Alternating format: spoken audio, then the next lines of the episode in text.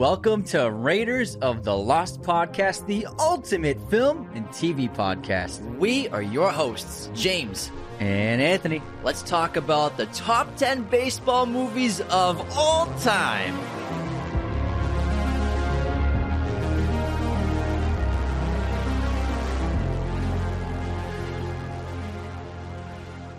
Hello, movie friends. Welcome back to the show. It's baseball season, not only baseball season, but the World Series is this week. We actually have a lot of friends and listeners of the show who are supporting both the Astros and not the Astros. the Phillies? Yeah, the, no, because like everyone's against the Astros because Okay, yeah. they're like the big bad of the of, of the MLB right now, but also Phillies fans too. So we thought, why not do an episode on baseball movies? We grew up playing baseball, being obsessed with baseball, and loving watching baseball movies. Yeah, we were addicted to baseball as kids, going up into our teens and everything, following all the teams, following the Red Sox. Obviously, in Boston, it's a part of the culture. Red Sox Yankees rivalry, the curse of the Bambino. It's so integrated in where you grow up, especially in Massachusetts. I think it's huge there, in New England in general. And the hate for the Yankees is Yeah. amazing. And then the 2004 breaking the curse of the Bambino. It's just such a rich culture, I think, in America, baseball. And it's interesting because baseball movies and sports movies in general were a hot commodity in Hollywood for a couple decades. In the 1980s and 90s, baseball movies were so hot. There were a couple coming out every year, and you'll hear us talk about in this list. So we made a list of the top 10 baseball movies of all time, as well as some honorable mentions and we'll do some fun stuff about like great baseball stories that we think could get turned into movies. But it's interesting how sports movies in general are kind of in general are kind of dead in Hollywood right now because I think superhero culture has just taken over so much of what people want for audiences or what studios think audiences want that they don't even really care about making sports movies anymore. Whereas it used to be a huge box office hit baseball movies and we love them. We grew up watching baseball movies, football movies, basketball movies, but they're really not there. Just only a couple movies a year come out every year for sports. I can think of the Serena Williams sister, the the, the Williams sisters Venus Serena, Serena movie that came out last year, sports movie. But in terms of like, And then there was the used uh, to be the, like. Kurt, the Kurt Warner football movie. That was it last year. yeah, not yeah, I get and it. but nobody saw that. It used to be like Yeah. at least a handful a year of just like each sport would come out. and they would come out um, in the summertime often. Like they were they were pretty successful movies, Uh, not internationally, obviously, because baseball is not a worldwide thing culturally. But it was they always did pretty well in the American box office, and I feel like there have been so many great sports movies. But I I, I get what you're saying. It seems like When was the last time you you saw a hockey movie get made? I don't know. Did that the um the one Stifler, oh yeah, the goon, the goon? Yeah, what's his what's his name? Seann William Sean Scott. William Scott. Um, that was like the last hockey movie I saw, but there's been some great hockey movies, whether it be Miracle or the uh, the Russell Crowe one is really good, uh, Mystery Alaska, and the Goon Goon's pretty good. But I think there have been there have been some good football movies, especially in the '90s. But baseball movies, I think that for sports movies outside of boxing, boxing movies are, I think are a different There'll breed always be a thing. because it's an individual sport. Um, but I think for group sports, team sports in American cinema, they used to be really great. They used to be pretty common. They're still like uh, fo- football movies are actually still pretty common in Europe. We call it soccer here, obviously, but those are those are still coming out. But I feel like sports in in film is definitely not a genre that people don't seem to be interested in anymore. I think that's not that people aren't interested in it. Maybe it's a little bit of that, but also studios just don't want to make them anymore. But also, you know, a sport like baseball, the viewership has just been tanking Dropped, and yeah. dropping for like 15 years straight. The pace of the play is so slow, and kids aren't really interested in baseball anymore. They're getting less interested in, in sports in general. Football is still really popular, basketball is really popular too, but baseball is just becoming just like a dying sport. And so I think that has a factor in it for sure in terms of pop culture outside of the playoffs and the World Series, people aren't really tuning into baseball like they used to, or playing baseball at any rate uh, either. because even even though we're Sox fans, like a lot of the markets where baseball is huge. Baseball in LA is big still. The Dodgers are very popular in LA. Oh, and they're good. Yeah. so like the last seven years, but um, in other markets, it'll be like the city baseball. The culture is still strong because the team's good. But I think as a as a collective for the country, the interest in baseball has definitely dwindled. When we were playing little league, there were a lot of teams. I think there were 12 teams Yeah. per league, and we also had like 15 kids per team. Yeah, like there there were hundreds of kids in our league, hundreds of them, And now in that same league, uh, we have a nephew who plays in that league. I think was it five or six teams? I think it's less than that. And they that. barely, I think, have ten players per team. And not to mention, we had four different little leagues in our city growing up in Waltham. So yeah. like we were part of just one. also, league. yeah. So now they all integrated into one league, which is even shows how fewer numbers of kids want to play baseball. Now they just play at the different fields, but Yeah. like there's hardly any kids playing baseball anymore. I suppose gaming has a factor in it. Um, video games because there are so many nowadays. When we were growing up, it was always like that big release, like once a year, but you still played your sport. But I suppose because there's so many games you can play online, that might be a reason why kids are less likely to play a sport like baseball. I think it's maybe yeah for sure, but then you could argue why isn't basketball seeing a huge decline in youth sports? Why isn't football? I'm sure they're all seeing a small decline, but like in terms of baseball, I think it's the biggest. I think it's just not as exciting of a, of a sport Oh, to yeah, watch anymore sure. because when when the average game right now is over three hours, I mean kids don't want to watch that. When we were growing up, it was so much faster. Like a game would be two and a half hours, but like no one has time. To, a lot of people don't have time to watch three and a half hours of baseball every single night. But I think growing up, it was way more exciting when we were kids. yeah, in the- Less commercials too. Yeah, yeah. Oh, yeah, absolutely. In the movies were exciting. Uh, because I remember being a kid growing up watching movies like, you know, The Rookie with Den- Dennis Quaid. I loved that movie. It's not a phenomenal movie, Yeah. but it's still I loved it. It's Yeah, awesome. Yeah, yeah. And The Sandlot is such a regular classic that we had on VHS and movies like that that like tapped into the the love of baseball, how much fun that culture and community can be.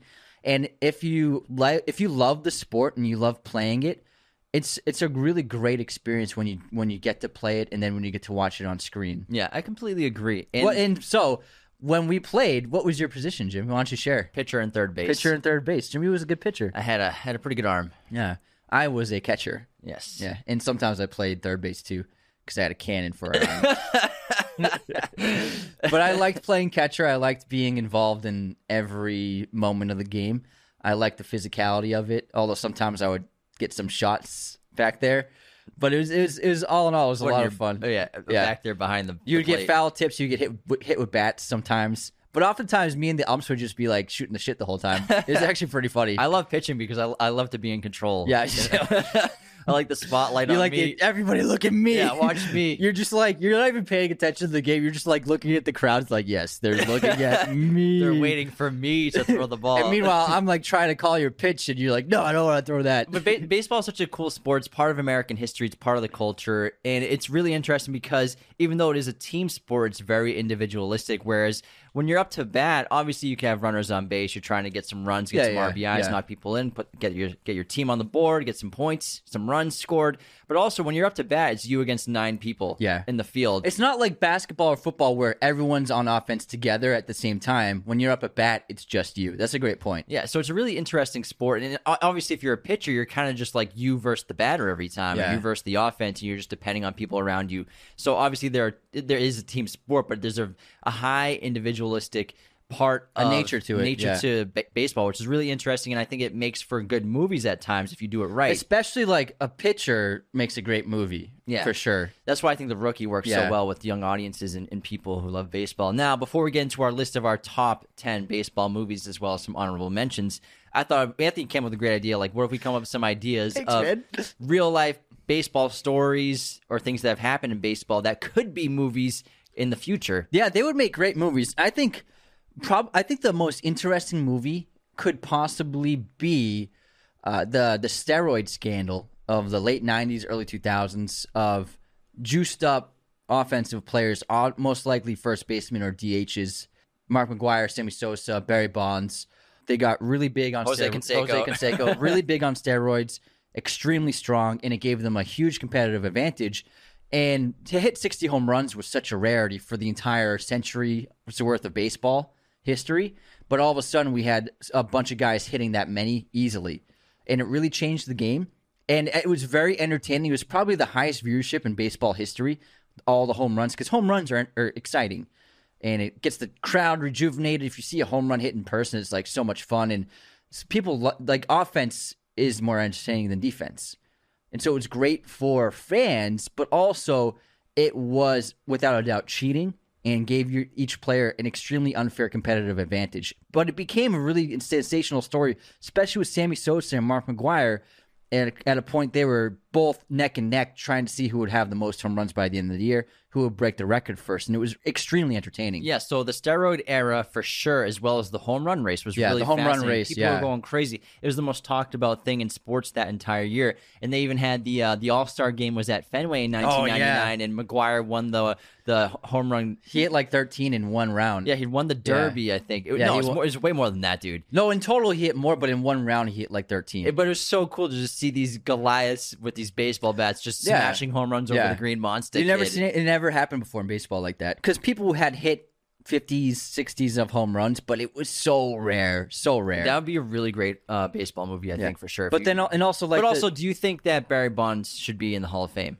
I think Barry Bonds should be in the Hall of Fame. Absolutely, he was still an amazing player. Absolutely, 100 you still have to swing the bat, you still have to Yeah. hit the ball. And Barry Bonds was a Hall of Famer before he started juicing. Anyways, Absolutely, he was an all-around home runs, RBIs, average defense. He was Willie bases. Mays. Yeah, He was the modern era of Yeah. Willie Mays. He He was was, that talented yeah, of a baseball he, he player. could do everything. So he was still he's still an all-timer for sure. But Mark McGwire and Sammy Sosa, not all time Questionable Yeah, because Their home without runs- the home runs, their they were stats, meet, they were they were good, but they were never like Hall of Fame level. That's right. Yeah, I completely agree. And also, it it, it the it gives your team a really unfair competitive advantage. But I But, mean- it would make a fascinating movie. I think it would be too, especially like those '90s, those juicers in the '90s, because they got huge. Those biceps. They were like they were like superhero huge.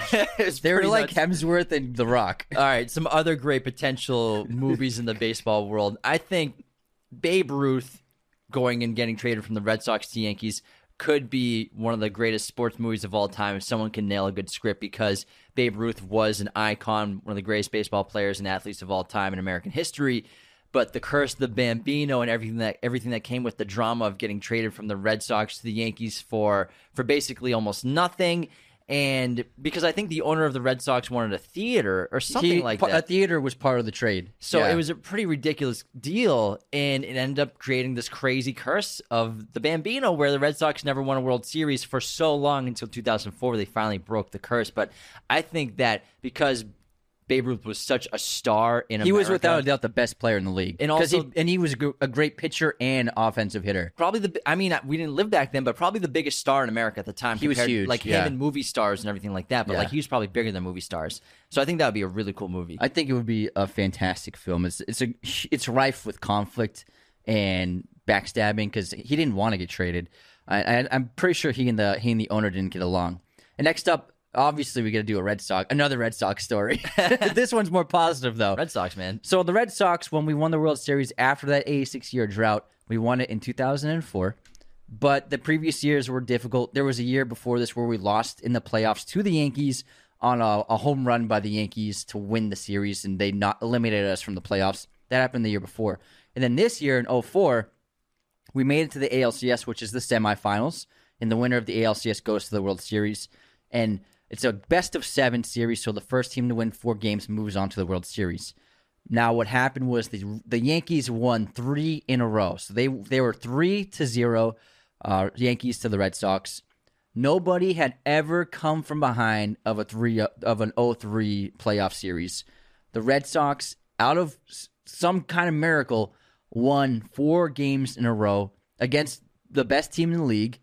But also to win four games in a row in baseball is that's just really difficult, even if it's the regular season. It's just baseball's so off and on, and it can be you can be the best team ever, but still lose plenty of games. So it's so unpredictable. You can't go on a huge winning streak. It's not like the Golden State Warriors winning 20 games in a row. You know, you can't just dominate no matter what. So to win four games in a row in the uh, ALCS had never been done before, and to make that the way they make it to the World Series uh, after the curse for so long, it's such a crazy story. Not to mention the year before they lost to the Yankees with a walk off home run Yeah. by was it Aaron Boone or his brother, the other Boone, Someone. that um uh he hit that walk off home run Yeah. off Tim Wakefield in 2003, and we thought that was our year to go to the World Series, and so there was so much tension with the Red Sox Yankees rivalry. In Boston, especially, like I'm telling you, when we won the World Series, there was like a deflation of tension in Massachusetts. It was insane. Everyone could like breathe again for the first time in their lives. They could breathe. But uh, they would make a great movie because of all the characters. The- I- yeah. That team of characters. You had Kevin Millar with Cowboy Up. Yeah, yeah. you had Manny Papi, Ramirez, Manny. Papi, Pedro, Curt Schilling with the bloody sock. There's so many things that happened in the Yeah. 04 series. In also the bench clearing brawls, Yeah. Pedro Martinez Yeah. throwing the the guy to the ground Yeah. that went chasing Oh my after God, yeah. The first base coach came tumbling towards uh, Pedro trying to take him out and Yeah. Pedro threw him to the ground. He's like and so like even though like the, the Yankees are my daddy, that whole thing. So like it was a 2-year span of like all anyone yeah. cared about in sports was Red Sox Yankees. It was so visceral and real. And like, if you lived in New York or in Massachusetts or you were a Red Sox or Yankees fan at the time, it was the craziest time for sports. It was Yeah. even like bigger than any of the Patriots Super Bowls. It was wild. And what I think would make the movie really special is this ragtag group of guys, these this assortment of players. A bunch of them. There were a few stars. Obviously, Manny Ramirez, Pedro Martinez, two of the best players in the game. They still had they had a good budget for their team, but still, like Kevin Millar was like the heart of the team. This is random cowboy Yeah. playing first base. he, he he made this slogan in Boston called "Cowboy Up." Looks like Guy Fieri. Yeah, Guy Fieri with a cowboy hat, and then their the team the team slogan was just "Cowboy Up." It would play on the on the big screen in the in the field, and it just became like he really like lit a fire under everyone's butts and got them to be like, "We can still win this." Kevin Millar, nobody knows who he is. He's a he was a good baseball player, but not like not an all timer, but like he was a major part of the motivation of that team. and the thing with the Red Sox Yankees at this time, sorry, we're just going off on this, is it would, it would make a great story and a great movie because how contrasting the teams were. The Yankees are, have always been you're clean cut, you got to get a haircut. be shaven. If you're Yeah. on the Yankees, you're wearing the pinstripes. Like Johnny Damon had to cut his hair, he had to shave his face. You can't have like a huge beard, you can't have crazy long hair. You're expected to basically be like formal attire for a baseball player on your best behavior, clean cut, versus the Red Sox who were having chicken and waffle parties in the, in the dugouts. They were going crazy. They were tying Pedro up with with tape and Oh, they tied him up. So like the, eh, the the exact opposites of the dugouts and the teams is Yeah. what would make such a great story because the rivalry was so rich with just crazy wild characters on one Yeah. side and then just like a militaristic touristic approach to a team on the other side. That's a great point. And and also the Yankees were viewed at by all of baseball as like the big bads, as like the Darth Vader, as like the evil empire because they had won so many World Series in the 90s and they were still even when they didn't win they were still so dominant and everybody hated the Yankees. So I think it would make it would make such a great movie, the It- conflict. it- it- I think it really would. If, if you Yeah. could pull off, it'd be it would be a really fun movie. There's so many great documentaries about it too. And this was the World Series, really, because then we swept in Yeah. the in the. But this was yeah. like the two best teams. Yeah, we swept the Cardinals. Uh, moving on to some more uh, ideas that could be potential baseball movies. We're pitching it to studios. Doc Ellis, Oh yeah. he pitched a no hitter. This is where he didn't give up a single hit in a game while high on LSD. and there's even a great photo where at one point during the game, he was facing center field on the mound, and the coach said, like, face the other way. Somehow threw a no hitter. That's unbelievable. Which is crazy. A no rare. hitter's so rare already, yeah. Perfect game's the most rare thing a pitcher can do. That's when no one gets on base. Everyone No gets hits, out. no walks. Everyone gets Yeah, out when they get to the plate. But a no hitter, you can still give up runs. You can still give up walks. But a no hitter is still a huge accomplishment for a pitcher. But to do it on LSD is absolutely insane. That would be funny. I think he, it was like the 1980s. He did it. That'd be such a great comedy. Um, also, I think um, the Pete Rose scandal would be fantastic. Now, Pete Rose is the all-time hit leader, so he has more hits than anyone. One of the best hitters of all time. He also had a great long-term average, but he was he had a huge scandal of a gambling scandal where he would gamble on baseball games, and Major League Baseball frown had a huge rule against this. They frowned down upon it, and because of Pete Rose's gambling, um, they stripped him from his Hall of Fame status and even even put like an asterisk next to his. They his- kicked him out of the league. Kicked him out of the league Kicked and him out of everything. Yeah, which I think is, I think it's it's very controversial. But I think it's a it was a bad move by the MLB. I mean, fine him, give him a fine, but he got more hits than anyone. That's something to respect. The thing with how many hits he has, it'll never be touched. It's so many hits. like the home run record that will always be in contention people are constantly changing but so he has 4256 career hits. The person in second place Ichiro. no second place is ty cobb. Okay, so so pete rose just beat him but ty cobb played in a different era. Ichiro had the most in one season. Maybe I think is what he got. something like that. Uh, I, I think you're right yeah. But pete rose in terms of like contemporary modern baseball ty cobb played in an era where people were throwing like 80 mile per hour fastballs you know what i mean? And some there are some rare pitchers that were throwing heat and, and gas but like they were not throwing like they are today pete rose doing what he did will never be touched. I don't think. Even Albert Pujols, he's in the top ten. He's number nine, I think, but he's a thousand hits away from Pete Rose. Yeah. So and he's retired. Pete Rose is one of the greatest hitters of all time too, but these people will never touch Pete Rose, and I don't think everyone will ever come close to that, especially the way that ba- baseball's played today, with just like the home run ball's king. But it was such an achievement. But then to kick him out of everything, kick him out of the league, there was an appeal a few like five years ago that got declined for him to come back into the league, come back into the Hall of Fame. Um, but I, I haven't looked too much into the scandal in terms of how much his gambling factored into. I think it was when he was a manager, was when he was caught gambling and stuff like that. I could be wrong. Someone correct us for sure. But yeah, it's a, it's a it's a disappointment because he's so important to the game. He's such a great player. He's probably he's the, not the best hitter of all time, having the most hits. Sure, you're up there. I mean, I think Ted Teddy Ballgame, Ted Williams is probably the best hitter of all time. But to have the most hits and not be in the league anymore is Yeah. really it's pretty wild. It's a, it would make a great movie. Speaking of Teddy Ballgame, Ted Williams biopic would be incredible because he's considered the greatest hitter of all time.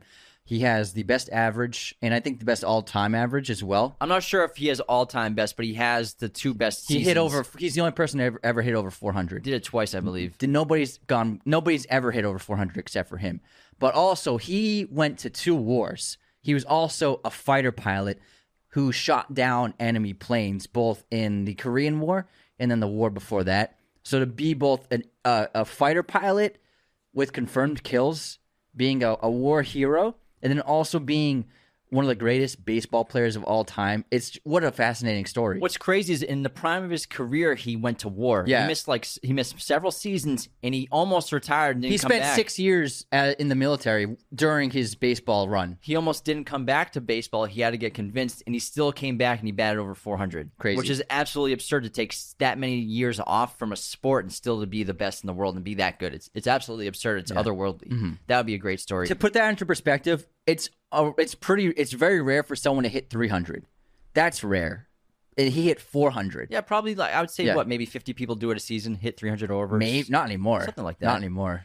Let's move on to Ken Griffey Jr. I think would be a great biopic as well. The career and life of Ken Griffey because Griffey grew up as like the prince of baseball. his father yeah. was his he was his he's kind of like Tiger Woods of golf in a lot of ways. So Ken Griffey Jr.'s father was a baseball player and they played on the Seattle Mariners at the same time. And Rook in Griffey, everyone knew he was going to be a star. He was coming up. He was a phenom. He had probably the sweetest swing in the history of baseball. The the most incredible motion, the most incredible swing. This big lefty hook swing, and he blasting home runs. But he came up and became a star instantly, and, and a great player, an all star. And not only that, He had over 50 home runs once. not Yeah. only that, he made baseball really cool. He made it hip. Like he had his own video game. he has, yeah, he has his own video game. Griffey Jr. Yeah. and so it was really cool like things he did like the backwards cap was something that was so frowned upon in baseball culture because it's such an old guy traditional sport. He was going up there at the home run derby with his hat on backwards. The mlb was like can you please not put your hat on backwards? And so he's like screw it. No i'm keeping my hat backwards. So he he brought a, a, a resurgence of youth i think to the sport that it really needed in the 1990s but also not only just being the best player, one of the best players of alive, one of the best swings of all time. He went through a tragic injury when he got traded from the Seattle Mariner, Seattle Seattle Mariners, which basically ended the rest of his career because he was still in his prime, and unfortunately, I think he tore his ACL, and it just sidelined him pretty much and ruined the rest of his career because he he would have been like I think a top twenty player of all time, but I think in his prime, Griffey was fantastic. He was never able to recover from that, unfortunately, and it was he would have been he he is an all timer, but he would have been like a special like top ten player maybe of all time if he never suffered that injury. It would be a great entertaining movie. And the last list, the last on our list of potential movies in the baseball world, where there there are countless stories that you can make into movies, so many players, so many backgrounds, and so many things to do. I think a really interesting one would be on George Steinbrenner and player Dave Winfield. Steinbrenner is the former owner of the Yankees, obviously, and Dave Winfield was a player that he had signed to the biggest contract at the time, the most played player in the MLB. But they had this crazy back and forth where Steinbrenner was trying to like get rid of him, and at one point he hired a gambler to start spying on Winfield to try to cover up dirt on him. That got leaked, and then Steinbrenner got got uh, suspended for I think it was 30 months from being involved in baseball from that incident. So like I think there's a story on the background between their back and forth, between their rivalry, how it was just like constantly backstabbing and, and trying to get Winfield off the team. I don't know all the details, but I think it would be a cool story. That sounds fascinating. That's great. He's uh, th- there's some great Seinfeld episodes with Steinbrenner where you never see him, um, but you hear his voice and stuff, and and he talks on the phone to him a lot. It's great. Yeah, because Costanza. Yeah, George works for the Yankees at some point. He, he wants to work for the Yankees. Yeah. He's obsessed with them. Then he gets the job and yeah, he works for the Yankees. yeah, Yeah, it's great. Steinbrenner. All right, let's move into the the list of our favorite baseball movies. How about that? Top ten baseball movies of all time. So- tough to list. We had to, Yeah. we had to make some tough choices. I think number one, we all agree. You and I agree. It's got to be Moneyball. Bennett Miller's terrific film. Uh, Brad Pitt, Jonah Hill, uh, Chris Pratt early role too. Now this film is really special. It's so well made. It's a terrific screenplay by Aaron Sorkin. It was nominated for a lot of Oscars. So it came out in 2011. Has a 94% on Rotten Tomatoes, 86% audience score, 7.6 on IMDb, six Oscar nominations, and a box office of 110 million dollars. And it's about general the uh, general manager for the Oakland A's, Billy Beane, and his successful attempt to assemble a baseball team on a very lean budget by employing a computer-generated analysis to qu- to acquire new uh, players. Now, the the analysis is basic. The term is called Moneyball, where the Oakland A's had such a tiny budget to work with.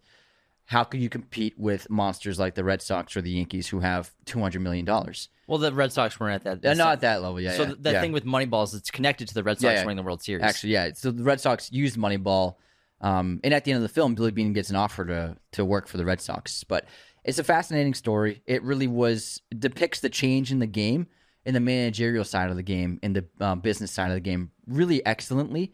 And I think it's an all timer for baseball and for sports movies. Yeah, it's really great. It's, at the same time as being a great sports movie, and, and there aren't a ton of sports scenes of baseball scenes. There are some great moments that they show from important games, of course, but it shows how the sport changed so much in just a couple years because of Billy being this GM, using this new way to build a team. The GM, if you're not familiar with sports or baseball, they're basically in charge of acquiring players and building the team for you, whereas the manager just has to manage the players that the GM provides for them for the team. And so basically, it's a back and forth also between the GM and manager, who Philip Seymour Hoffman plays, is excellent in this movie. He got like coach of the year, even though he didn't build this team, and it shows the internal sh- struggle for.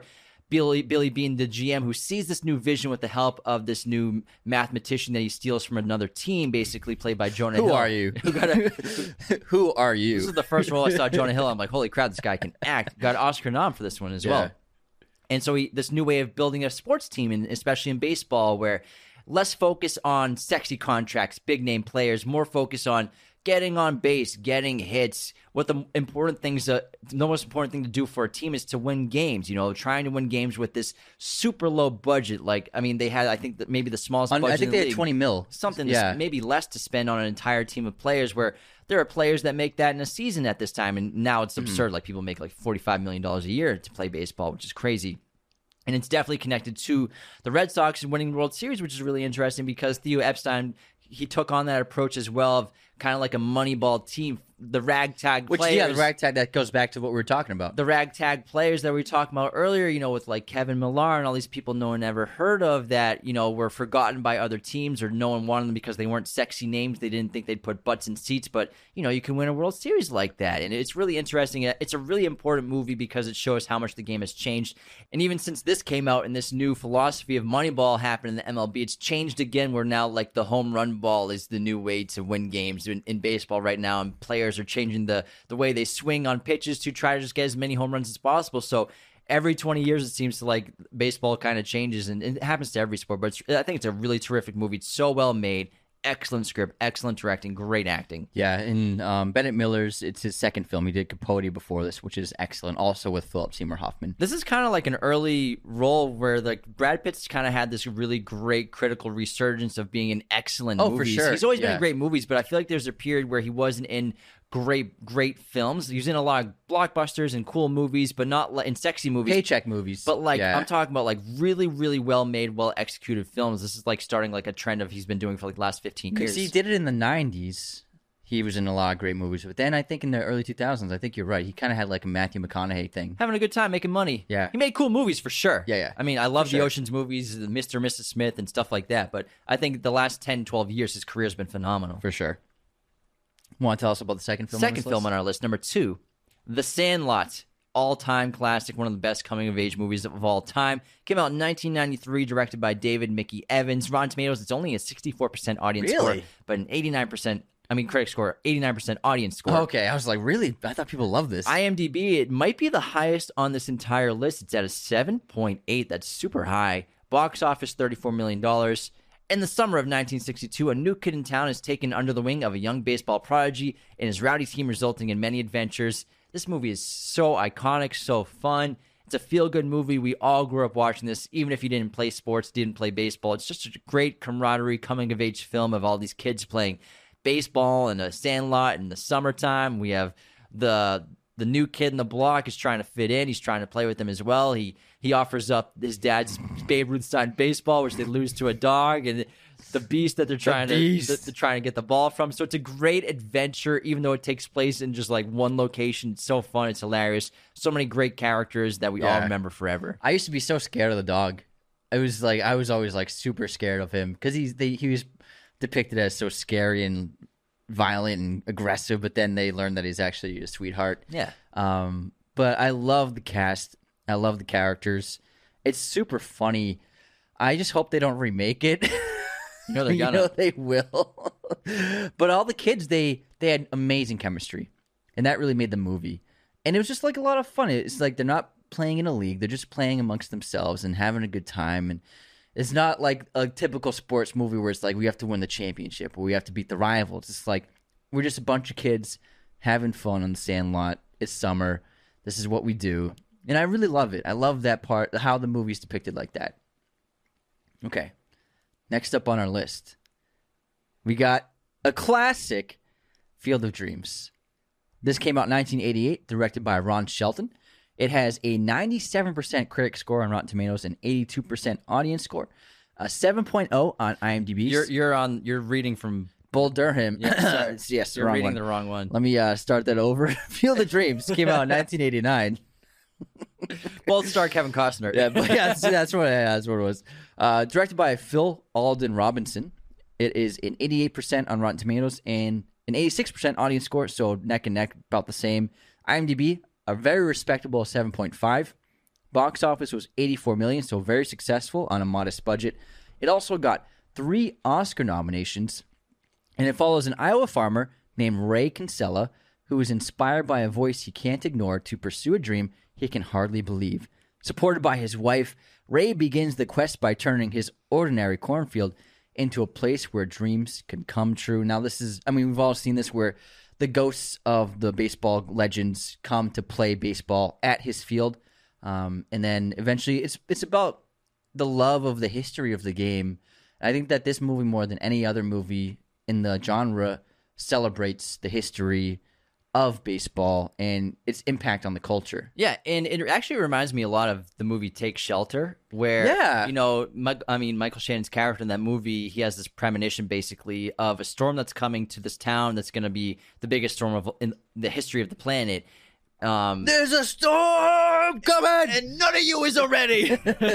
and so everyone thinks he's crazy because he's building this wild bunker in his backyard, this like crazy shelter because of this oncoming storm. Everyone thinks he's crazy. Same thing kind of ha- happens with Kevin Costner's character in this movie, where he's just he's bleeding through money, but he has this urge and this desire to build this beautiful baseball field on his land and you know everyone's calling him crazy and he just has this belief that it's important to him and it's going to connect him to his past and and with his family and his bloodline and it's, i think it's a really beautiful movie it's it's really emotional and i think it's just got a terrific ending as well Yeah. i don't want to spoil it if you haven't seen it yet but it, it's really it's a really well made movie and kevin costner was so big in the 80s but like with baseball movies he's in this and then another one which is next on our list and there's something about him in baseball that just like he just fits the mold for he like seems a like a player. baseball guy. Yeah, And so I think this movie is really incredible. Just kind of like down the roots in the middle of nowhere, America, on a farm, building a baseball field. It's funny, it's emotional, great family characters. I, I think it's just terrific. It's it's just a, a really well loved movie. And um, the MLB actually did a Field of Dreams game this year. Do you remember? Don't they do that like? Uh, Do they do no, that every year? yeah, no, no. I'm This thinking, year, of, I'm thinking of football. They do no, the Hall of Fame no, game. it was it was a new thing they did this year where they did a Field of Dreams game. Did they play it at, like At corn, they built a cornfield uh, game, right. a stadium. So cool. Did- Yeah. Did, ghosts come to play? they did. They um. So when the players um came onto the field, they came in from the corn stalks in the outfield, like in the game, like in the oh, movie. that's right. I remember. and they all like there's like steady cams following them walking through the corn stalks and there wasn't like a big crowd but like it, it was in but it was like filmed like with a bunch of cool cameras and it was really i think it was really cool mlb should do more things like that to make it more uh interesting and exciting because people are tuning out. MLB. yeah but it was really great to see that Let's do one more and then we'll get to our intermission. Number four on our list of top baseball movies is Bull Durham. Came out in 1988, so this is starring Kevin Costner as well. He did this, then Field of Dreams the next year. He actually plays a baseball player in this one. yeah he actually does yeah Directed by Ron Shelton. Ron Tomatoes, it's a 97% highest critical rating on Ron, by Rotten Tomatoes on this list, um, and as well as audience score is 82%. IMDb is a 7.0. that might be the lowest on this list Box office, no, there's a lower one later Okay. on. Box office is $50 million, one Oscar nomination. A fan has an affair with one minor league baseball player each season, meets an up and coming pitcher, and the experienced catcher assigned to him. Uh, it's a pretty fun movie. I can't believe it's 97% on Rotten Tomatoes. That's crazy. It also stars susan sarandon Susan Sarandon Yeah. as well as, um, what's his name? the From- hot shot from- who's no, from Shawshank. tim robbins Yeah, Tim Robbins Yeah. and Dufresne. Super young in this movie. Funny movie. Great baseball moments. Great baseball culture. Uh, I, I think it's just it's an excellent film. Susan Sarandon's terrific and this super charming. It's I, I feel like it's a movie that didn't age completely well. Yeah but and it's still great in 1988 it was is really well liked. Fifty million dollars is a ton of money. I, the, the the gameplay is very good. It's one of the best with gameplay, especially back then. I really like the characters, but I will say, for me, I love the movie, but I feel like it would have been better if Susan Sarandon and Costner had a relationship, not Robbins and Sarandon, Sarandon, Sarandon, because it felt like it could have been like a great blend of romance because he's the lead. It's sort of kind of like a love triangle Yeah, aspect. but they to it. never get together at all. It's always Robbins and Sarandon. And I felt like for me, if there was, I think I went a little southern with that, thinking, thinking about the It's movie. always Robbins with that. Robbins got Sarandon in that yeah. movie. I think it would have been better if Costner and Sarandon had a relationship. I think it would have been a little bit better to have more romance. Romance. I like romance. Susan, why don't you love Kevin? I concur, but 97% Rotten Tomatoes, that is a huge It's a very good movie. That's higher than Moneyball. Yeah. But All right. and also he plays the catcher, so I like the movie a lot. Catcher life for life. Let's move on to our intermission, then we'll get back to our list of top baseball movies as well as honorable mentions. Before we continue, the best way to support Raiders of the Lost podcast is to share us with your movie friends and movie family members. People who love film, tell them about us. You can also become a patron at patreon.com slash Raiders of Lost podcast for as little as $2. You get to support the show financially, which we are so grateful for. We have tiers at $2, $5, $10, $25, and $100 tier. $10, $25, and $100 tier patrons get access to our Discord, where we interact with you all the time, every day, as well as have watch parties. $25 and $100 tier patrons get their own custom episode. You pick the topic, and we'll do it for you. And $100 tier patrons are the chosen ones. You get also a personal watch party and an executive producer credit at the end of every main episode. And not only that, but after three months of being a chosen one tier, you get to come on the show for a fun guest segment. Patreon allows us to do the show full time, so thank you so much for the support. Raiders of the Lost podcast is brought to you by our good friends at manscaped.com. Use our code Raiders of the Lost at checkout. You'll get 20% off and free shipping on your entire order today worldwide. Get their Lawnmower 4.0 groomer. This thing is the ultimate accessory to your grooming needs, fellas. I'm telling you, get the lawnmower. You will never regret it. 7,000 RPM motor, skin safe to the touch, waterproof, has a built in light wireless charger. It is the ultimate accessory. It's a rocket ship for your grooming needs. Their Boxer Briefs 2.0, been talking about them for like half a year now. They're so comfortable, come in all sorts of cool designs. They got a little extra space down there for your junk as well, so you'll be extra cozy and comfy all day. Manscaped also has all the products you need for your day to day life, like deodorant, two in one shampoo conditioner, body wash. You name it, they got it. So head to manscaped.com, use our coupon code Raiders of the Lost. That's one word at checkout. You'll get 20% off and free shipping worldwide. This episode is also sponsored by our friends at movieposters.com. Use our special promo code Raiders10 at movieposters.com to get up to 10% off your order. Today, they have a gigantic selection of pretty much every movie and TV show imaginable in their poster library, as well as all sorts of sizes, framing, and even backlighting for your poster needs. These are high quality prints. We have them all over our set and all over our house. We love them. Very affordable, the best you can pay for with your money, especially when you use our promo code. So, again, head on over to movieposters.com and use our promo code Raiders10 to get 10% off your order today. Now let's swing into our intermission. Oh, I see what you did there. Starting with our movie quote competition. You ready? Ready? Pain heals. Chicks dig scars. Glory lasts forever. Um, what's it from though? Who's? Oh wow. Hold on. I thought you nailed this right away. I remember seeing this so much as a kid. It sounds so familiar. Yeah, Anthony watched this all the time when we were kids. we did, didn't we? oh my god!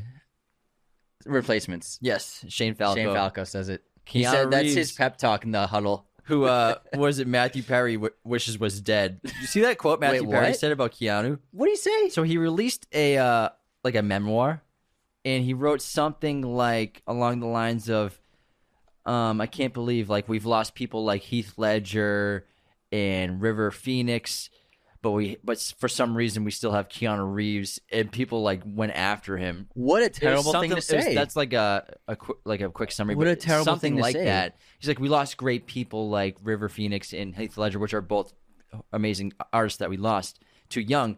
But he said literally like, and we got like Keanu Reeves instead. That's Crazy. horrible thing to say. Matthew Perry is known for one thing. Yeah, nine hundred two one zero. No, with friends. Oh, that's Matt. Nat- I was- I was thinking Luke Perry. No, no, Matthew Perry. Okay. Chandler.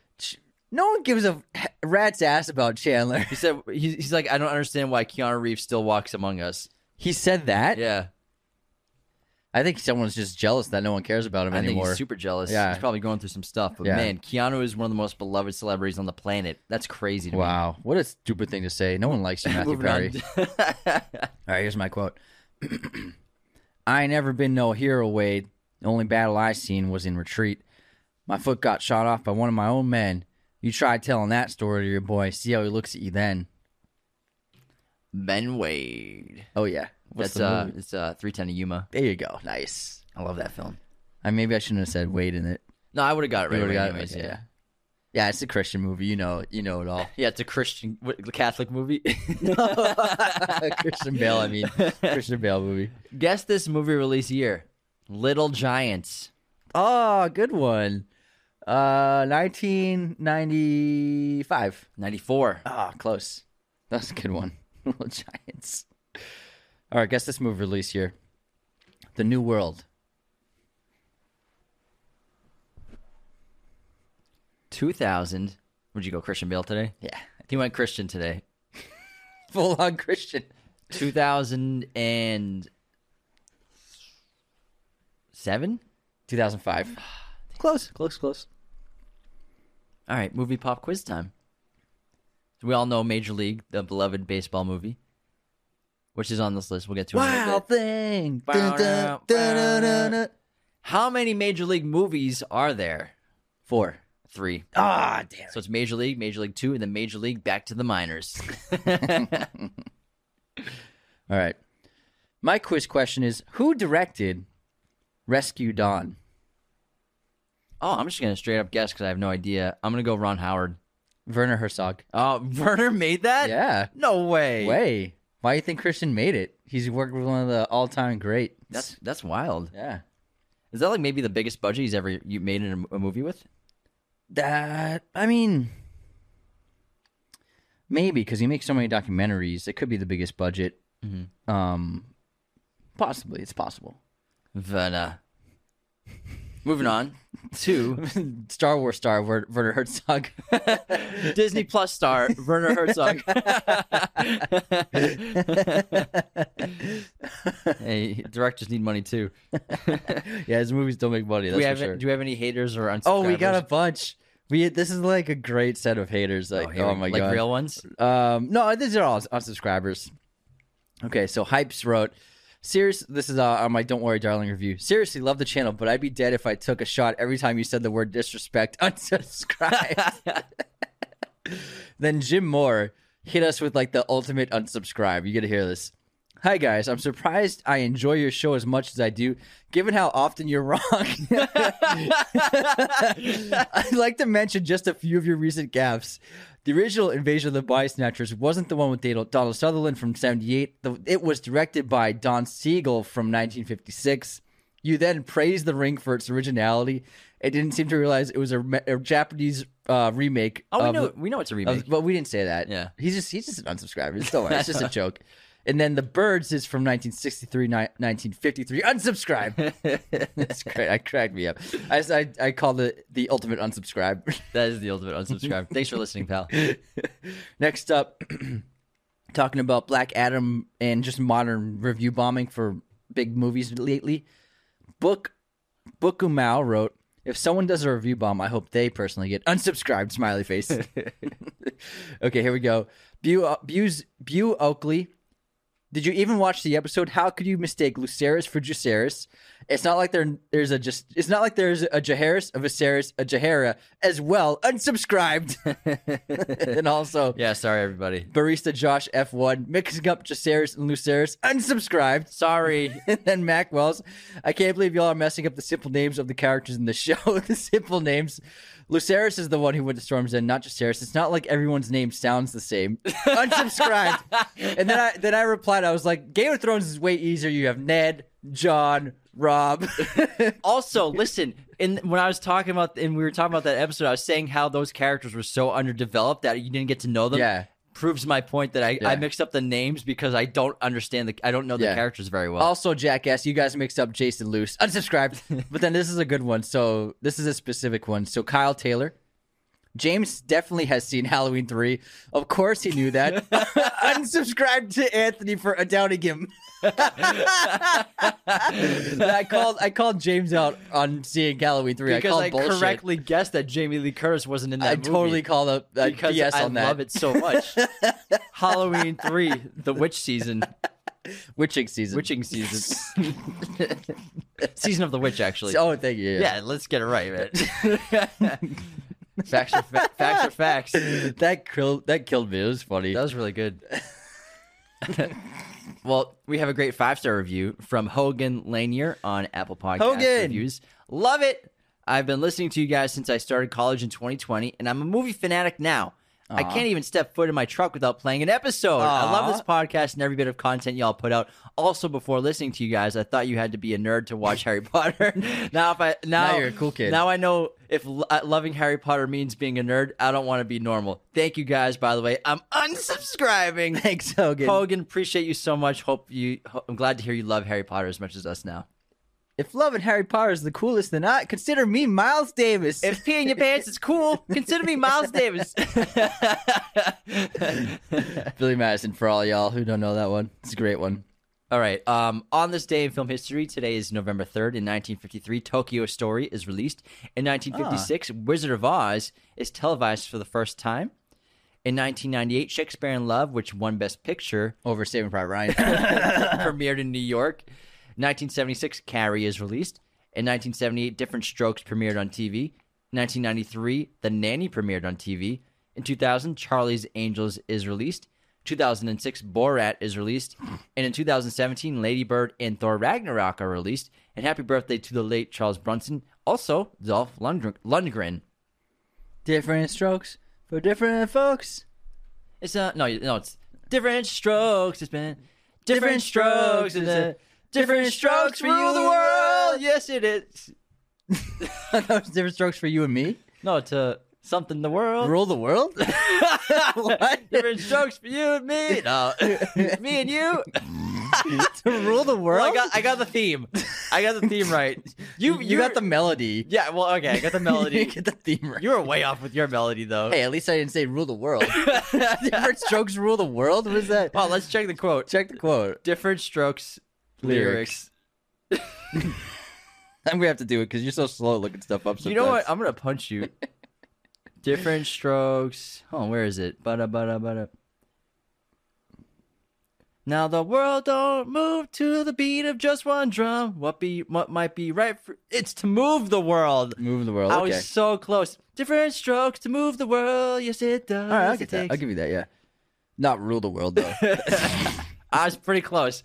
you were. You were pretty I'm close. I'm such a big fan of that show. Just like Halloween three. The no, we used to love that show. Actually, we used to watch it. Different a lot. strokes yeah, was lit. We used to watch that a lot. That was such a good show. We watched a lot growing up. I used to watch Different Strokes and then Halloween 3, The Witching, witching, witching Season. you don't even know what the title is. You You're not. You're like 50 percent sure what the title is. Whatever, man. My streaming recommendation for this episode is two projects that have been moved to Netflix for streaming this month. Oblivion, which is a great sci-fi film. I think it's very underrated, directed by Joseph Kosinski, starring Tom Cruise, as well as Key and Peele. Seasons one through three is now on Netflix. Oh my god, yes, Key and Peele, it's the best. My streaming recommendation is the South Korean film A Bittersweet Life. It's on Amazon Prime. It is unbelievable. It's brutal. It's unpredictable. It's fantastic and endlessly entertaining. I was shocked and really loved the movie. It's fantastic. It make it your next thing you watch. It's on Amazon Prime. A Bittersweet Life. cool, man. It's from the uh, same director of I Saw a Devil. Oh no way! Yeah. Love South Korean Same horror. actor too. Same lead actor. Very cool. I'll definitely check it out then. That movie's crazy. All right, let's get back into our list of top 10 baseball movies of all time. We left off, we've already covered Moneyball, The Sandlot, Field of Dreams, and Bull Durham. Number five on our list is going to be Wild thing. You make my heart sing. Major League came out in 1989, directed by David S. Ward. Rotten Tomatoes is an 83% critic score, 82% audience score, 7.2 in IMDb box office, $49 million. Synopsis The new owner of the Cleveland Indians puts together a purposely horrible team so they'll lose and she can move the team to a different location. But when the plot is uncovered, they start winning just to spite her. This is a great, great comedy, great sports film. Iconic characters, Amazing characters. Ricky Vaughn, Wild Thing. If I was a pitcher in Major League Baseball, I would like do this entire look. Yeah. He's like a rock star. Baseball Wesley pitcher. Snipes as Willie Mays Hayes. Yeah, Willie Mays And Hayes. then Dennis Haysbert as Pedro Serrano. Um, Legends. Yeah, so good. Like I love the Then characters. Berenger's the Tom catcher. Berenger, he's, he's yeah. like the veteran player. Yeah. Great ragtag. It's like the Red Sox in 04. It's the Yeah, yeah. ragtag bunch of players that like nobody wants coming together. They're the worst team in the league. They find out that the the wife of who has now the whose whose husband passed away, who on the team now runs the team. She wants to move it to a different city for more money in a sexier New market, location, yeah. sexier town. Uh, she It's the wants Braves. It's the Indians. Indians. Cleveland Indians. I guess yeah. he was not listening and doesn't remember. Both of those things happened. Both of those things. she wants them to to tank basically, which actually teams do nowadays. Yes, yeah, they do for, that. for first round picks. But the team, uh, like in In, this base, synopsis, in basketball for sure. they they're the worst team in baseball. But then they find out and they want to they rally together to make the playoffs, and they're they're setting the league on fire. They're winning games. They don't win the World Series or anything, but it's so fun. They achieve so much, but the characters are really what make it a special story, a special film. Great third act. Love this movie so much. Yeah, we we this was always on because our brothers loved Major League. it was on TV all Yeah, the time. and we were always watching. This is a this is a regular airing in our household growing up, and it was just like always a good time and always so funny. And it really is the characters that make the show that make make the movie work. I, I really love this film. It's up there for baseball movies. For I think sure. it might be my favorite Charlie Sheen role. I think so too. Honestly, it, might be his best performance. Honestly. Wow, thing. Dun, dun, dun, dun, dun. Next up, we have another Charlie Sheen baseball movie, Eight Men Out. This film, this film came out in 1988, directed by John Sayles. This has an 87% on Rotten Tomatoes for critics and 80% for audience. It has a 7.2 on IMDb and only made a paltry $5 million at the box office, so it was a big failure uh, commercially. This is a dramatization of the Black Sox scandal when the underpaid Chicago White Sox accepted bribes to deliberately lose the World Series in 1919.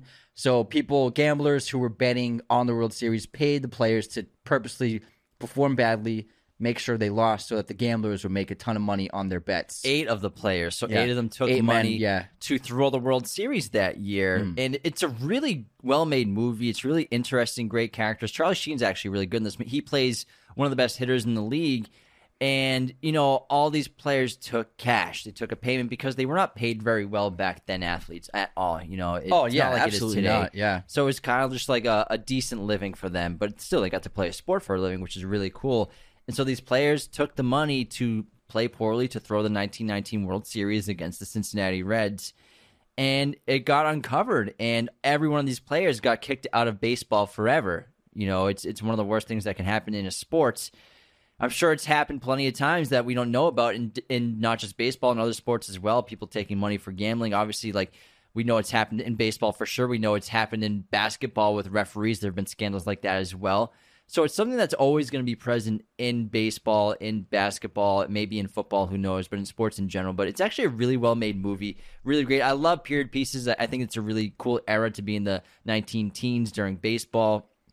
We have the backdrop of obviously the- the world wars and stuff like that. It's World also a part legal drama. Yeah, so it's it's it's terrific, terrific movie, and you know it shows the story of the characters how some of them get cold feet and they don't want to do it anymore despite taking the money, and it shows even though they tried to back out, they still got kicked out. But you know it's it's a crazy story, it's a true life story, and I believe they changed their name to the White Sox. I'm not sure how long after but maybe just to get rid of the stain of the Yeah. Black Sox and the scandal from the team history. Yeah, because that, it was it was printed as the Black Sox scandal all over the Mm-hmm. country, so they probably wanted a different name for recognition and to basically cl- get a clean slate for the for the team. Really cool movie, really really well made. Great cast too. Moving on to number seven on our list A League of Their Own, released in 1992, directed by Penny Marshall. Rotten Tomatoes, this is an 81% audience score, 84% critic. IMDb, it's a 7.3. I believe it's the most successful movie on this list where it grossed $132 million. Two sisters joined the first female professional baseball league and struggled to help it succeed amid their growing, own growing rivalry. This just recently got turned into a TV series. I think it was for Hulu. I can't remember. Yeah, for Hulu. Yeah, It's a great movie. Tom Hanks is phenomenal in this movie. It's one of his most memorable roles. He plays the manager of this team, but also stars Geena Davis, Madonna, Roseanne Barr. It's really funny movie, great characters.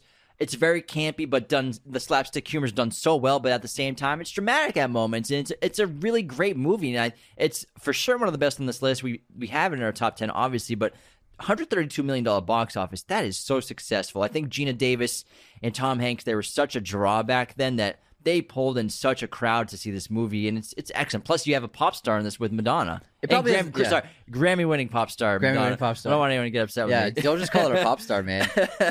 VH1 VH1 Music Video Award winner Madonna. Whew, sorry, I did, I made that mistake with Taylor. Yeah, someone someone tried to cancel you.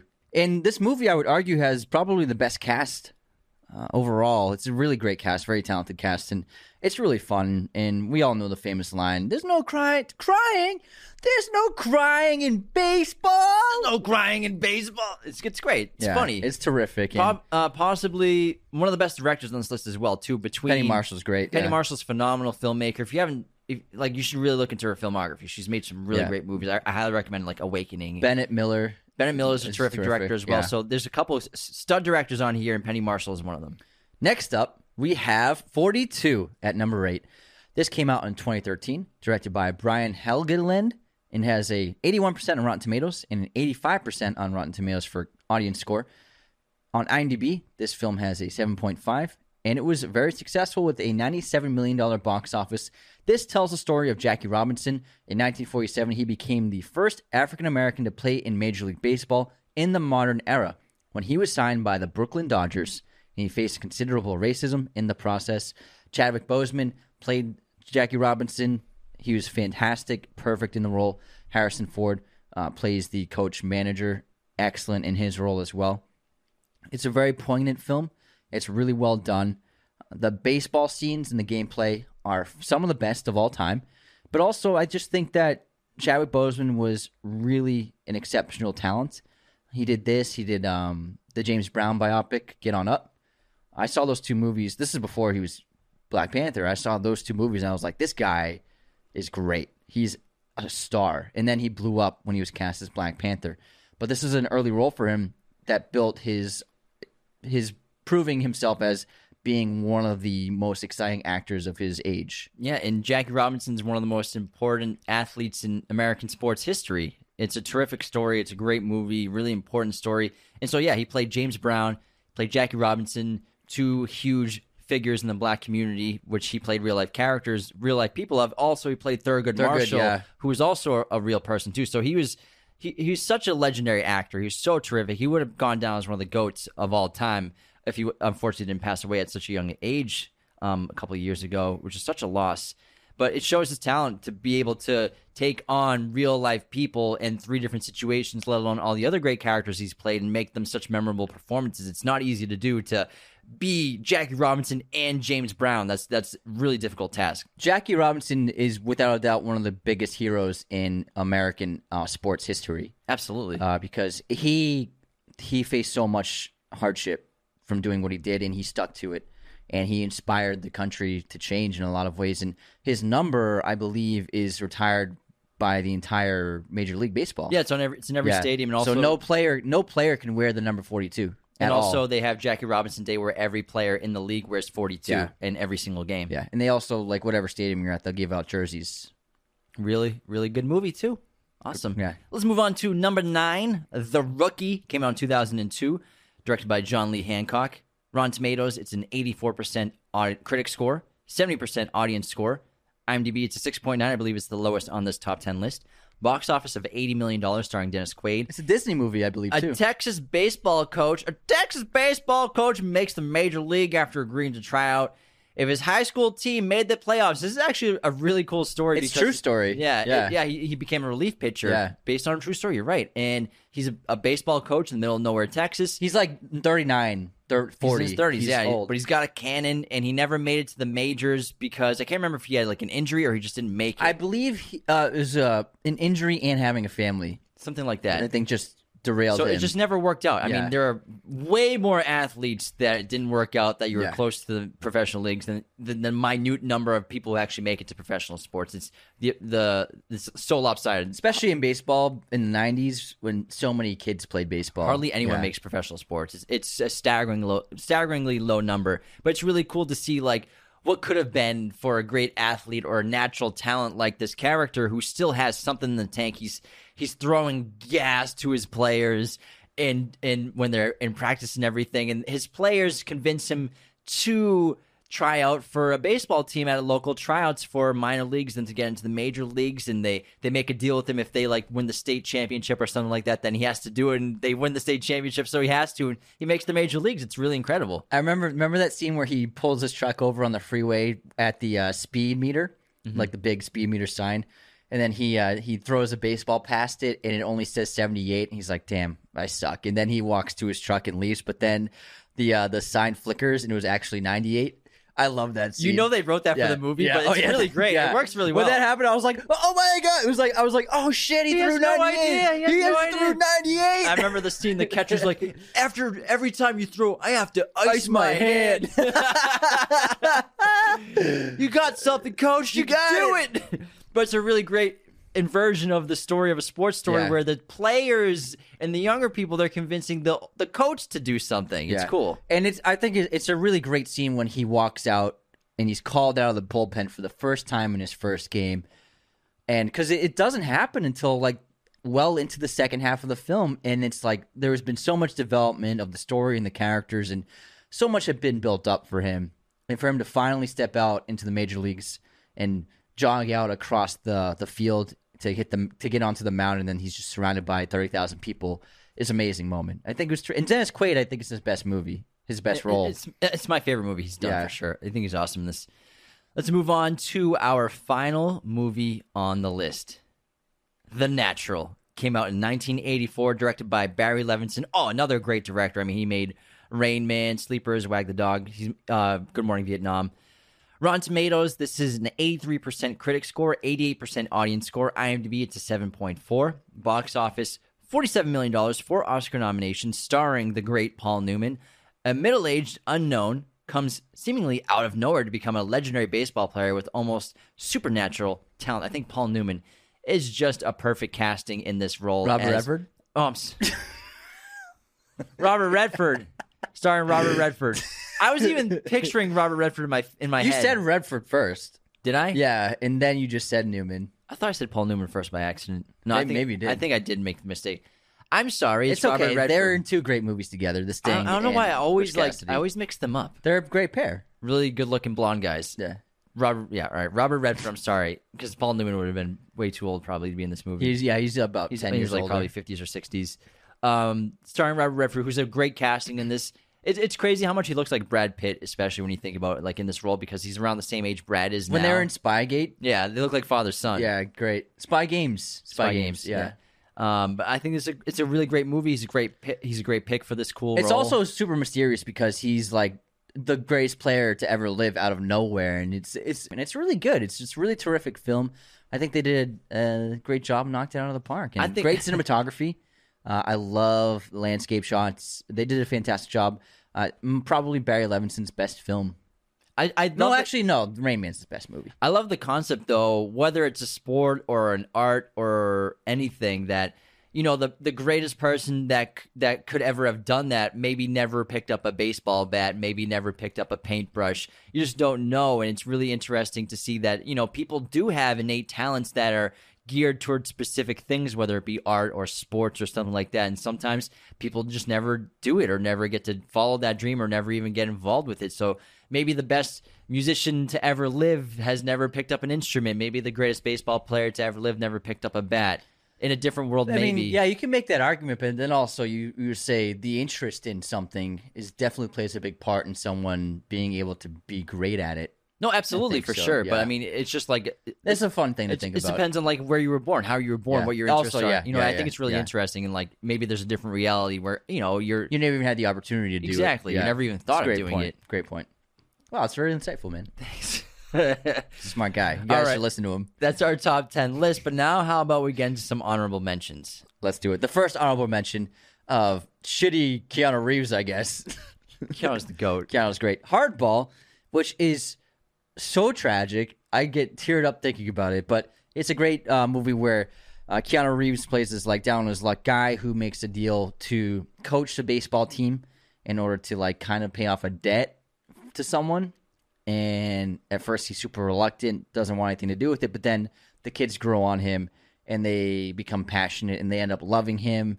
Uh, Michael B. Jordan is a little kid in this movie. No way. He's one of the. He's one of. The, he's the kid who runs off, and um, I don't want to say spoilers. Oh, but that's him? That's Michael B. Jordan. Holy crap. yeah. That's that's really tragic. The little kid, the little little kid. What's his name? He's so funny. You know, the little kid who I just ends up being the assistant coach. I can't remember. Oh my god, it's a fun. mu- It's a funny movie. It's great. Uh, next up, we have the Bad News Bears. Bears. The Bad News Bears. There's been three of these. I think they tried to remake it too with Billy Bob Thornton, right? They didn't try. They did. Or they, or they- well, I meant like it was it was an attempt at it was an attempt at a remake. yeah, it's a remake. Yeah, I'm not saying like it was a good movie. this is 97 percent on Rotten Tomatoes. it's Holy really crap. good. Holy it's crap. really good. We should have put this on the list. Yeah, then. it should have been on the list. It's okay, man. Sorry, man. I, I really no, but good, Bad News Bears is really great because it's, it's about this this rough and rough and tumble coach, and he's coaching this team, and um, the team sucks. But then, uh, These kids fucking suck. but then a, one the- a girl joins the team, and she becomes she's like the best player, and then um, it's a great like coming of age. Um, going up against the rivals, the, the there's like the rival team. Uh, I don't want to spoil the ending, but it's actually really endearing. It's a really great. It's like the perfect ending. It's not about winning. The theme of the movie is more about camaraderie, friendship, working together, accepting other people. Um, and the coach, the actor who played the coach, he's hilarious. It's great. It's a really good movie. Next up, we have Angels in the Outfield. Oh, yeah, childhood favorite, but you know when you grow up, you realize it's not a really great movie. It's starring Joseph Gordon-Levitt as the the main kid, as well as Danny Glover's in this movie. Matthew McConaughey. The cast is crazy. Ad- McConaughey's in this. Adrien Brody's in this movie. He must be one of the kids or something too. Um, but yeah, it's about these Angels that are in the outfield at Anaheim Angels games or whatever. I can't remember what they were called back then. Yeah, the Anaheim Angels. Anaheim Angels, yeah. 'Cause now they're the Yeah. Los Angeles Angels, Angels of Anaheim. but um, you know, it's iconic. It's a classic. You know, these Angels that are in the outfield. I I think it's really cool. It's fun kid movie for sure. Does McConaughey play a player? I'm guessing he might play his dad. No, McConaughey's way older than JGL. Oh, maybe a player. A player, you know, like a major league player. Probably, actually. Probably. Tony Danza plays his dad, I think. Yeah, that's why he cast him in his movie. That's right. Yeah. Matthew. No, Tony Danza's a player. Who is Matthew McConaughey in Angels in the Outfield? He's got to be. He's, a player. Yeah. he's an outfielder. Oh my god, he's the outfielder that gets picked up by the angel to catch the fly ball. I'm sorry, McConaughey looks weird in a sports uniform. Yeah, he doesn't. it doesn't, fit. look right. It doesn't fit him. He's got his long hair. Yeah, that's it. McConaughey. Oh my god, I can't believe that. Oh my god, that's unbelievable. Okay. Anyways, So the Angels want the. It's really unfair that the Angels want the Angels. that's to- yeah. I mean, that's really that's cheating. this whole movie's cheating. cheating. Why do they get to win? God is cheating. Why? Just because they're called the Angels? Because some kid in California wants them to win, Oh, and he is makes a, he makes a prayer, right? Yeah, yeah, yes, yeah, yeah. That's so unfair. so that movie just encourages cheating. Okay, next up, the final movie is Rookie of the Year, which we loved. So it's because it's about this kid. He gets into some accident and He's- then he trips on a ball and lands on his elbow yeah, weird. He lands on his elbow weird, and then somehow his arm can now throw the ball like 95 miles per hour, and then he throws the ball so fast that the uh, baseball team was it the Twins, The Cubs. the Cubs. Uh, sign him and he starts pitching for the major leagues, even though he's like 12 years old. Yeah, he catches a ball in the outfield, and he like throws the ball weird, and it like shoots the ball out. like Like, he throws like hundred miles Yeah. per hour to the catcher. They're like, "Who the hell is that?" Yeah. it's just like some little kid. it's unbelievable, but it was really, it's really cute. It's fun. It's it's a it's a cute movie. Great kids. great relationship with his mom. Because Yeah. then I'm I'm gonna spoil it because it's Yeah, just, no, you're, you're you're not not gonna gonna watch it. Jinx. if you haven't seen it, you're not gonna watch it. Where like he's in the he's in like the World Series or something or the playoffs, and he's pitching against like the the meanest baddest hitter. Oh, in oh the yeah, league. the big guy. And yeah. so he trips on the ball again. His elbow falls on it again, and he loses like the power to throw fast. Yeah. But then his mom always taught him to do the underhand throw. oh my god! so he, it's it's kind of like swing away in signs, where he looks to his mom and she's like underhand, like. so he does an underhand slow ball and strikes the guy out. Honestly, that might work. it could. It's work. possible that could work. Yeah, because they're used to hitting Yeah. 75 to 100 mile per hour Yeah. balls, but like it's just I remember that. That's funny. it's really corny, but it's really fun. It's like the ultimate dream of like an 11 year old to pitch in the major leagues. I think that's the whole point of the movie. Yeah, Yeah, it's That's really why- It's not like a great movie, but it's really sweet for kids. it's like remember there were all those movies where like an 11 year old is like in the role of a- an adult, like Richie Rich was kind of oh, like Oh, yeah, Richie he- Rich, where it's yeah. kind of like you're just like have this Acting dream like an that adult. An 11 year old like I wish I was super rich. I wish I was in in the major leagues being a pitcher. Yeah. It's really cool in, in like a fantasy kind of way. it's a really nice movie, and that kid's in. Isn't he in American, American Pie? Pie, Yeah. yeah. he's the friend, one of the friends. It's uh Ian Nicholas, Ian, Ian Nicholas. Gary Busey's in this movie. Oh my god. Gary. Uh, All right, that, that's good. That wraps our base top baseball movies of all time episode. That was so much fun. Lots of great memories of watching these growing up as kids and nostalgia driven films that you know some of these I'll put on anytime. Major League's a classic. Moneyball's phenomenal. I hope that there could be future baseball movies. Like I think some of these topics we came up with, studios might like. If you're listening, should take a look at those. Yeah. So that's, this is our pitch. Yeah, we're pitching right we're now. pitching. We're pitching. Thanks so much for tuning in around the world. Become a patron for as little as two dollars at patreon.com slash Raiders of the Lost Podcast. Thank you so much for tuning in around the world. Take care, everybody. See you next time. This episode of Raiders of the Lost Podcast was executive produced by our chosen one patrons Luke Exelston, Tyler McFly, Darren Singleton, Anthony DeMeo, John Agraz, Becca Keene, Cody Moen, Benjamin Cook, Calvin Cam, and Chandler Johnson. Thank you so much for supporting our show. Raiders of the Lost Podcast is a mirror image production. Sound mixing done by Jacob Kosler. Opening music by Chase Jackson.